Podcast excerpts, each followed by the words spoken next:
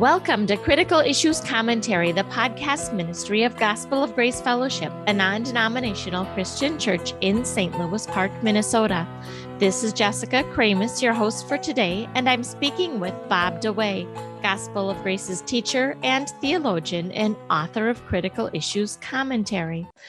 Now, the last couple of weeks, you've heard a message titled The Roots and Fruits of the New Apostolic Reformation. The book that we're about to discuss it was written by Dutch Sheets. It's titled Intercessory Prayer. It says it has over 600,000 copies sold.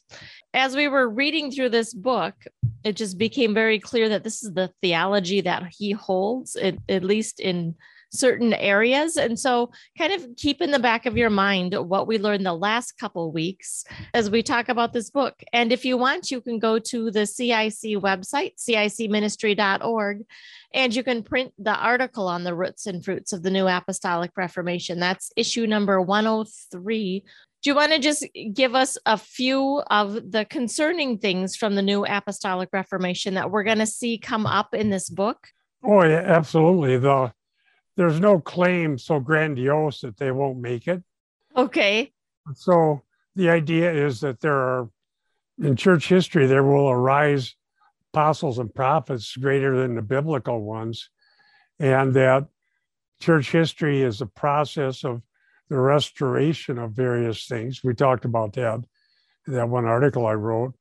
And the pietism, the grandiose claims, there's nothing that makes these people blush. I mean, you would think that when you start calling yourself the greatest, this, that, and everything else that came along, the great apostles and the great people that are going to change history and bring in the kingdom and so on, you'd think they'd at least get a little pause to blush a little bit and say, Are you sure that we should make such great claims as this? Right. But they don't. They they are absolutely convinced that they are the greatest thing that ever arrived in church history. Yes. All right. Now, I'm just talking about Dutch Sheets here. So, from the Dutch Sheets website, it says this Dutch Sheets Ministries is an apostolic, prophetic, and teaching ministry that is used to empower Christians throughout America and the world. Dutch is known for his apostolic and prophetic anointing and gifted teaching, cutting through challenging beliefs and bringing revelation and alignment to many believers. So that's his own statement on his own website. Right. We're not making claims about him that he does not make himself. Well, that's all code for the, the apostles and prophets. That's how they talk to each other. Yes. It gets even more grandiose. Okay.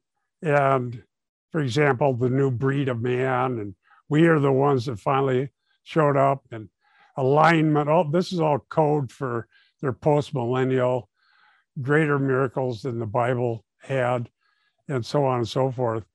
Literally, there's nothing so arrogant, grandiose, or audacious that they won't claim it and then rebuke anybody that questions them. Right. And exactly. Fact because in the 80s, I, I started resisting this sort of thing and correcting it. And you wouldn't believe the pushback, the the really nasty pushback I got from people that used to be my friends. Right. And they all say the same thing touch not the Lord's anointed, which is not even oh. not even the meaning of that. That's that's handy. yeah. Yeah, if you correct us, then you're a wicked sinner. Right. And what gets lost in that is the gospel, faith in God, sanctification, repentance, trusting the promises of God. Ordinary Christianity based on scripture gets lost in all these glorious grand claims that they make. Right. And really, this whole book is grand claims about how God can't act and God can't work until we start doing yeah what, what he tells us to do in this book. That's exactly right. And that's I noticed that in the 80s, they will make a big claim about what God cannot do. Right. So God wants to do all these great things, but he cannot unless we cooperate. Yeah. Wow. And so when people get called out on that, they just will accuse those who correct their error of grieving the Holy Spirit. And they'll say things like, well, we had this big revival going, but when you start questioning what we're doing, then you grieve the Holy Spirit. Oh, wow. So then the Holy Spirit is pleased when false teaching comes into the church, according to their thinking. And that should be shocking. You know, last year we did that series we called The Dishonoring of God and Popular Spiritual Warfare Teachings that just kept coming to mind to me as I was reading this book. This is dishonoring God. This is giving man the glory that rightfully belongs to God and blaming man for anything that doesn't go the way we think it ought to. Yes, and you see that in the theology that shows up in this book, Mhm. including his view of what Adam was like before the fall, what role Adam had in the garden, and then salvation history, everything like that has a skewed, uh, convoluted theology that really is not grounded in scripture alone. Right. Now let's let's start with that because really his book starts with this dominionist theology and his Hmm. view of Adam's role and the responsibilities that God gave him. Do you just want to kind of give us an overview of this version of dominionist theology? Well, it's very similar to the word of faith. In fact, I made note of that in here. I call it word of faith heresy. Yes. So on page 35, he says, So complete and final was Adam's authority over the earth that he, not just God, had the ability to give it away to another. Wow. And then he cites Luke 4 about that. And Okay. so that's pretty typical. Yeah. You know Yeah. what, though? I hear that one used a lot. Let's take a second and let's just read that verse and discuss Luke's meaning. Okay. Okay. So, uh, Satan in Luke 4 6 through 7, as he tempted Jesus, I will give you all this domain and its glory, for it has been handed over to me, and I give it to whomever I wish. Therefore, if you worship before me, it shall all be yours. The, the claim is that this shows that Adam handed Satan dominion. He gave it over to Satan, and we have to get it back. Is that what Luke was trying to say? Well, it's not what Luke was trying to say. It's certainly not what Moses was saying in Genesis. Right.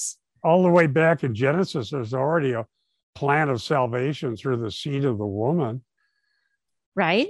And the point in Luke is that Jesus resisted every temptation in the wilderness and he succeeded where Israel had failed.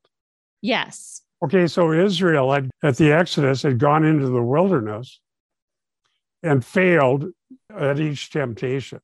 Right. Okay, so Luke's point is that Jesus is the faithful son. Remember in the Exodus that out of Egypt I've called my son. So Jesus is the faithful son who succeeded where Israel failed. Yes. So along comes the word of faith teachers and the New Apostolic Reformation and the other versions of pietism. And they're saying, no, actually, uh, Satan was telling the truth there. Wow. You, you know, you really can't put a lot of stock in what Satan says about anything.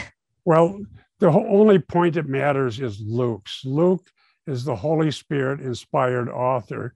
And I've been teaching through Luke Acts now for a big chunk of, of uh, the last 15 years. Yes. And Luke Acts is one of the magnificent books in the Bible. It's a two volume work. And Luke is very good at telling us what his point is. Okay.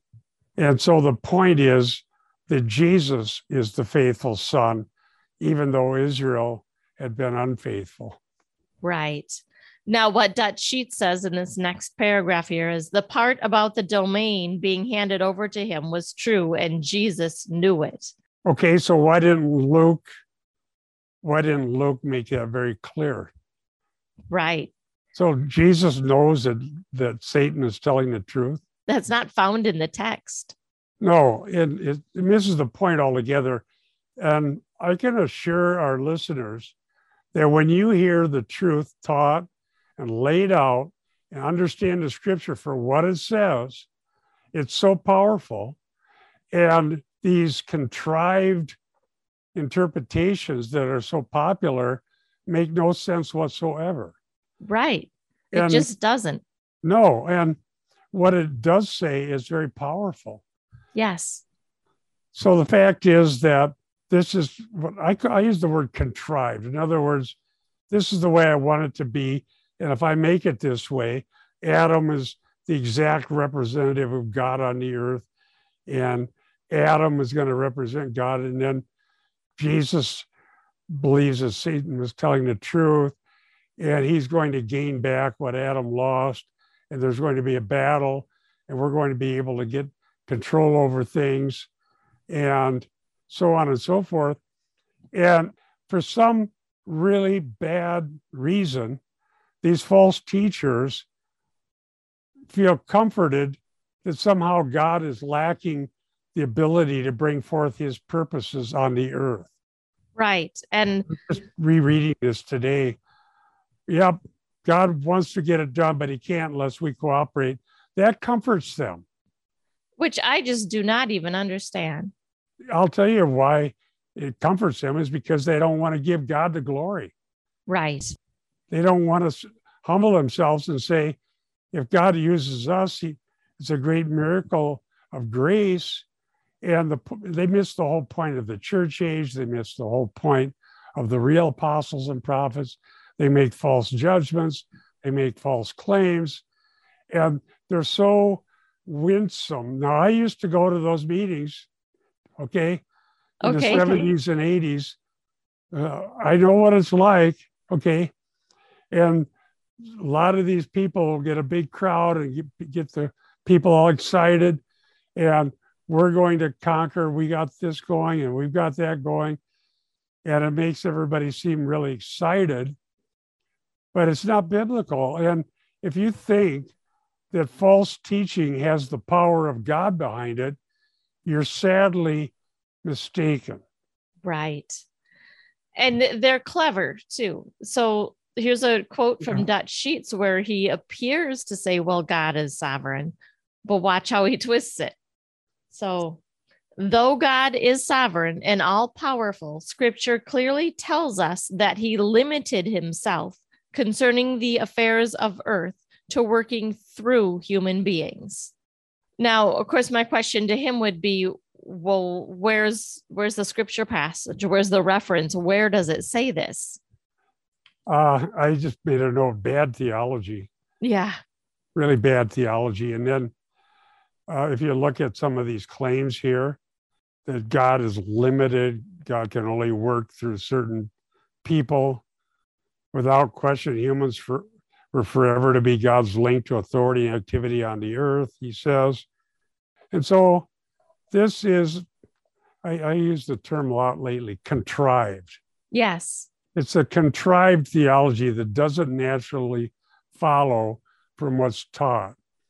And I would suggest, and I don't know how many people anymore are willing to do this, but before you invest yourself in these apostolic reformation or the word of faith or the prophetic claims, the pietism, and so on, before you do that, in fact, before you start making theological claims, why not spend decades carefully expounding scripture from the original language, verse by verse by verse by verse? So, so ground your theology in exegesis. Yes. But they don't ever do that. They, No. they never do that. And if somebody challenges their exegesis, which I finally started doing, they get very defensive and angry. And Say, who, who are you? You're crucifying me. Who are you to challenge me? Who do you think you are? Well, the Bible means if we can understand what God said, that's powerful, but you're making claims that aren't biblical. Right. Where did you get this theology? Yeah. Usually they they get it from each other. Yeah, they go to seminars and they have people that are very um, how would you say, motivational? It'd be like a salesman who's a motivational speaker. Okay. Okay, that could sell penny stocks or whatever. And so they get all excited. This is going to happen and that's going to happen. And I got to say, the group I was in in the 70s, to my shame, was associated with this. Ern Baxter was one of the five so called Fort Lauderdale Five. He was a, associated with the Apostolic Reformation. Okay. So they claim the problem is we lost apostles and prophets. All right. And so until we recover apostles and prophets, the church is going to be really pathetic and not going to fulfill our destiny. Right.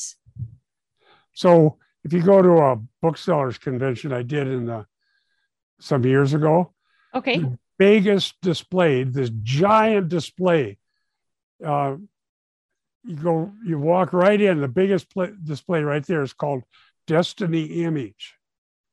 Okay, what's Destiny Image? It's the Word of Faith, the the apostles, and so on. Wow.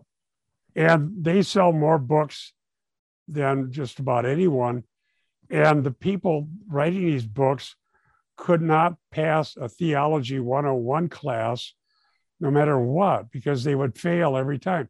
They don't know even basic Christian theology, nor do they have any interest in learning it. Yes. So long as you get a big crowd, you get motivated, miracle guidance stories. Um, I see that in here. I mm-hmm. did this and I did that. I mean, this isn't just the apostles and prophets. The that's been around for a long time. Is that article that that we did uh, shows, but various versions of evangelicalism has their own version of this. Okay.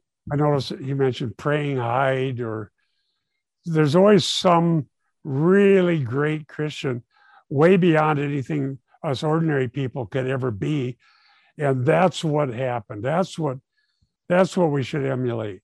Right. And we hear that all the time or even just in in people with you know on social media and people put out there their prayer request and well, i need a mighty man of god to do a work through his prayer and well like the problem with that i've been preaching in first corinthians chapter 3 and, and i'm going into chapter 4 there's a passage there that I was looking at again this last week, is utterly important, and most mostly we miss it. Okay. That's 1 Corinthians 4 or 5. I jotted that down today when I was looking at this material. Do not go on passing judgment before the time. Okay. Let me, in fact, I'll pull that up here. In other words, if you read in Hebrews, the great people of faith that believe the promises of God. We believe that because Hebrews is inspired scripture. Yes. But what was going on in Corinth was that they thought they could decide that Paul was a pathetic apostle and somebody else was a much better one. And they were making these judgments that they can't make. Okay. They're claiming who's really good. So let me read 1 Corinthians 4 or 5. Therefore, do not go on passing judgment before the time, but wait until the Lord comes, who will both bring to light the things hidden in the darkness and disclose the motives of men's heart, and then each man's praise will come to him from God. Then he said, I figuratively applied these to Apollos, myself and Apollos for your sake. They were making false judgments about people the Bible tells are, are quality. Okay. yeah. And and uh, Paul, and Paul said, "Don't do that." So who are these? Who is this Dutch Sheets who thinks he has the right to do exactly what Paul said not to do?